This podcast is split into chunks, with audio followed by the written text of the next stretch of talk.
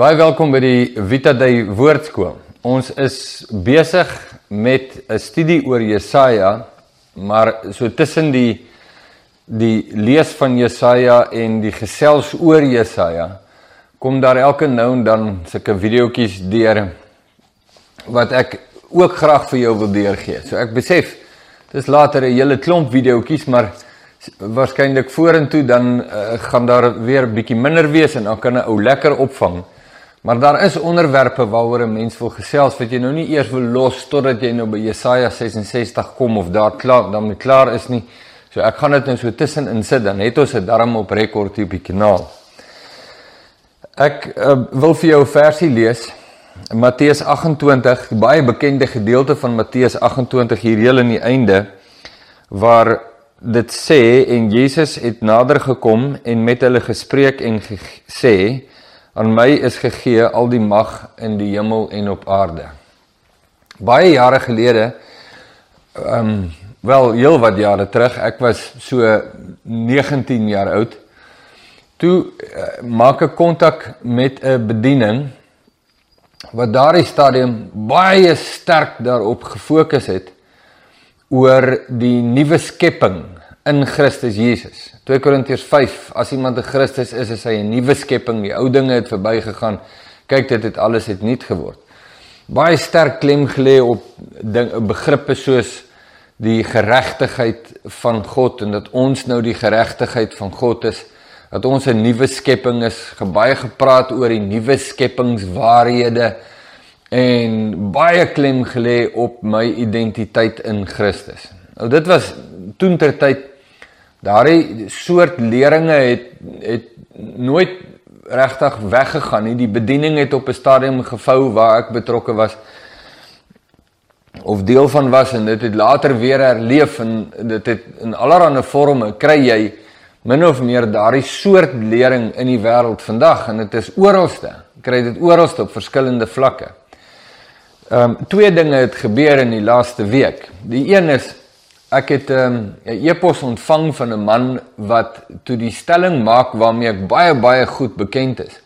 En die stelling was dat Jesus het Adam se verlore autoriteit, wat dit wat hy verloor het met die sondeval in Genesis 3, het hy vir Adam kom teruggee.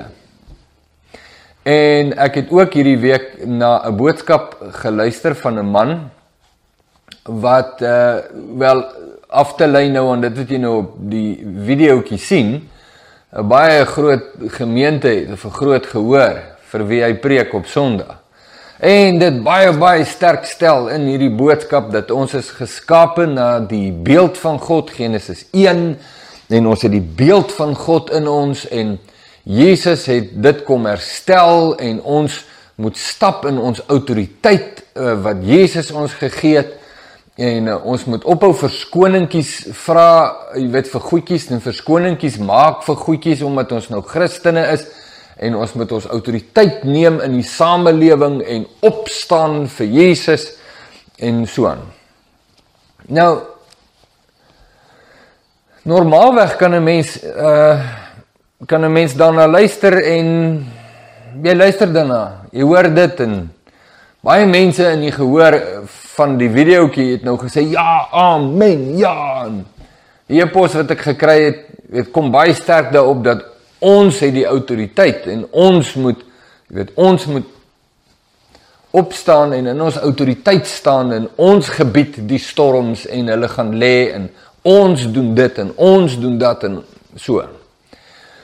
Nou ek neem aan 'n mens kan eh, 'n uh, videoetjie soos hierdie seker baie beter benader. Mens kan nou jy weet 6 7 8 9 10 skrifte hê en jy kan hulle uitlê en en ek dink mense behoort dit in elk geval te doen maar ek gaan sommer die gesprek dalk net begin met hierdie video deur vir jou te sê ek dink nie dis waar nie ek dink glad nie dis waar nie ek dink glad nie dat Jesus het Adam se verlore autoriteit wat hy verloor het in die tuin van Eden vir Adam kom teruggee nie Dis nie wat die Bybel sê nie.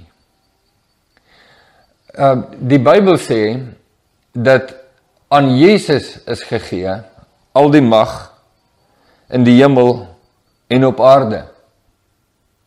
Al die autoriteit. Die Bybel sê aan hom is gegee 'n naam bo elke naam. Die Bybel sê daar's niemand soos hy nie. Die Bybel sê aan hom kom toe al die lof en die eer en die heerlikheid. Dis wat die Bybel sê. Die Bybel sê dat die hooffiguur van hierdie hele verhaal is Jesus. Nie ek en jy nie. Die Bybel sê nie dat dit wat die mens verloor het, die autoriteit wat hy dan nou sodanig gehad het in die tuin van Eden, het Jesus vir die mens kom teruggee nie. Die Bybel sê wel dat Jesus het mens geword. En hy is die enigste een wat waardig gevind is om die boekrol oop te maak, Openbaring 5. Die boekrol wat van binne en buite vol beskryf is met sewe seels goed verseël wat die voornemens en planne en raadsplanne en uitsprake en oordeele en autoriteit van God is. Niemand kon daardie boek oopmaak nie. Ja, die boek is gesluit. Ja, Adam het dit gesluit. Dit is waar.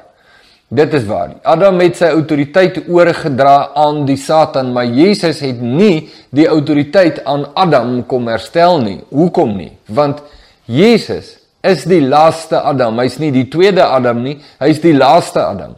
Dit wat Adam verloor het, het Jesus kom herstel. Het hy kom terugneem. Wat Adam dalk gehad het, het Jesus in oormaat. Adam was nooit in die posisie wat Jesus nou is nie. Adam was nooit gegee 'n naam wat bo elke naam is en en toe het hy dit weggegee en nou het hy sy naam wat bo elke naam is teruggekry nie. Die naam wat bo elke naam is behoort, soos Paulus hom beskrywe, aan ons een middelaar, die mens, Christus Jesus. Aan hom behoort al die eer en die heerlikheid en die mag. Hy het die naam wat bo elke naam is, nie ek en jy nie. En Jesus bly Jesus. Hy is die Here. Hy is die koning en die heerser van die heelal. En ek en jy wat in hom is, leef uit hom uit. Maar ons word nie klein Christusies en klein Jesusies en klein Heres hier op aarde nie. Daar's net een Here, daar's net een Christus, daar's net een Jesus. Daar's net een wat verhewe is in die hemel en op aarde bo elke naam. Daar's net een aan wie al die mag gegee is in hemel en op aarde en dis hy. Ons roeping is nie om sy autoriteit oor te neem en uitvoering te gee aan asof ons hy is nie. Ons is nie hy nie. Hy is hy. Ons taak is om gemeenskap te hê met die Seun. 1 Korintiërs 1 vers 9. Ons taak is om ons knie te buig voor hom aan wie al die mag en die eer en die heerlikheid gegee is. Ons taak is om te doen wat hy sê. Matteus 17 vers 5. Ons taak is om hom te ken en ons taak is om te doen wat hy sê. Ons taak is nie om mense van autoriteit te probeer wees nie. Ons taak is om onder sy autoriteit te staan. Dis die belangrikste ding. En dis 'n leuen wat ingesluip het by mense. Daar's 'n daar's 'n selfgefokusde, selfgesentreerde, selfverheffende leuen wat klink soos die evangelie. En mense vleg dit aan mekaar en sê dat ons we are God's gift to mankind. We are not God's gift to mankind. He is God's gift to mankind. Ons is nie die Here nie, ons is die getuies van die Here. Ons het nie die sleutels van die dood in die doderyk in ons hande nie, hy het.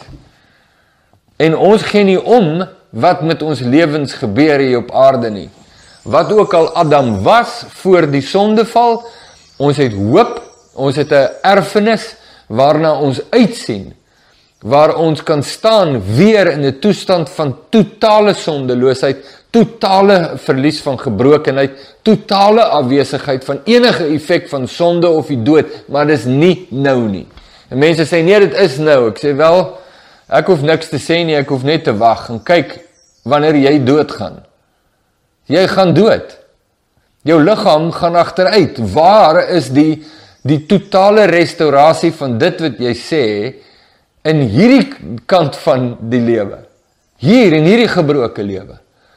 Petrus, Paulus praat van hierdie liggaam nie as hulle verheerlikte liggame nie, maar as hulle tentwoning wat hulle gaan aflê sodat hulle met die heerlike oorklee kan word. In hierdie lewe sien en tas en smaak en het ons deel aan die heerlikheid van Christus, maar dis sy heerlikheid. Maar dis ook net in mate.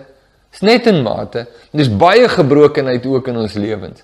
Daar kom 'n dag waar ek gaan klaarmaak met die gebrokenheid en die inmate wees van hierdie lewe. Daar's mense wat preek dat daar is geen mate nie. Ons het in Christus het ons alles ten volle volledig uh sonder mate ontvang. En dan verwys hulle waarskynlik na Paulus se skrywe in Kolossense wat sê maar julle het die volheid in hom. Moenie versies uit verband uitruk nie. Want om te sien wat Paulus daar skrywe in Kolossense 2 is geweldig groot. Dit is geweldig groot om te verstaan dat ek deel al aan die lewe van Christus. Maar ek sien uit na die voltooiing van daardie lewe. Ek deel al in die waarheid en heerlikheid en verlossing en vrymaking van Christus, maar ek sien uit na die voltooiing daarvan. Ek deel nou al in die verlossing en redding van Jesus, maar ek sien uit na die voltooiing daarvan. Dat hy is vir my sonder mate. Ek kan ek kan hom leer ken. En ek sal hom nooit in volle kan leer ken in elk geval aan hierdie kant van die graf of die een hierna nie. Hy's te groot.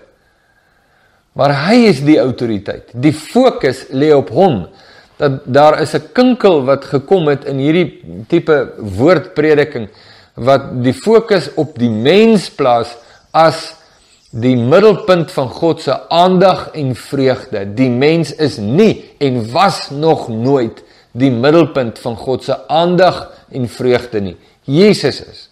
Dis die belangrike ding. Dis 'n evangelie van Christus Jesus, nie 'n evangelie van Rickert Botha nie. Dis 'n baie belangrike ding. Nou ek kan my voorstel dat mense hierdie uh, verklaring wat ek nou hier gee op hierdie video ten sterkste sal teestaan, maar dan moet hulle dit bly nog steeds die evangelie. En ons wil ons wil op die plek kom waar ons vir mekaar kan sê ons is in beheer. Ons het die mag en autoriteit. Die skrif is baie duidelik. Dis nie aan ons gegee nie, dis aan hom gegee. En ja, hy stuur ons uit, maar hy bly die behouer van die autoriteit. En om vir iemand te sê en ek het dit nou al hoeveel keer gehoor op verskeie en verskanste maniere, die rede hoekom die disippels uh in die arena geland het tussen die leeu's en die rede hoekom hulle vervolg was was omdat hulle nie ten volle besef het wie hulle was nie. Dit is vir my moeilik om nie my baie baie sterk teenoor sulke goed uit te laat nie. Jesus sê vir Ananias gaan bid vir Saulus wat nou Paulus geword het want hy gaan my getuie wees en ek gaan hom toon hoeveel hy vir my naam moet ly. Dit het niks te maak gehad met Paulus wat nie verstaan het wie is hy in Christus nie. Dit het alles te doen gehad met die wil van die een wat hom gestuur het, die wil van die een wat die mag in pag het. Jesus sê ek gaan hom toon hoeveel hy vir my naam moet ly. Paulus het nog nie eers een tree as 'n disipel gegee nie en sy lewe is reeds vooruit geken. Ek gee jou nog 'n voorbeeld. Jesus vertel vir Petrus hoe hy gaan sterwe, Johannes hoofstuk 21. Petrus is nie baie gelukkig waarskynlik lê ek af daarmee nie. En kyk na Johannes, dis nou die die idee en die indruk wat ek kry en kyk na Johannes wat bekend gestaan het as die geliefde disipel en vra vir Jesus en hy, wat van hom? Hoe gaan hy sterwe?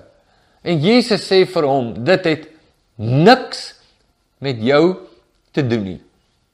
Volg jy my. Petrus, jy het nie die gesag hier nie. Jy het nie die sê hier nie. Jy het nie die autoriteit hier nie. Jy is nie hier om met jou rasionele rede vermoë te probeer vir jou 'n beter plek uitfigure en lospraat by God nie. Jou lewe is in God se hande en hy in beheer. En as hy kies dat jou lewe op hierdie manier gaan eindig, dan is jy volledig aan hom oorgegee en jy stap die pad volledig. En wat God kies vir die lewe van die volgende persoon het niks met jou te doen nie.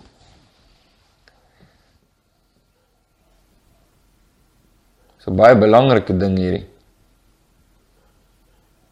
Die mag die herstel van autoriteit hoe jy dit ook al wil beskrywe of oor praat as ons nou gaan na die Bybel gaan kyk en 'n studie daarvan maak het nooit neergekom dat die mens die draer daarvan is nie.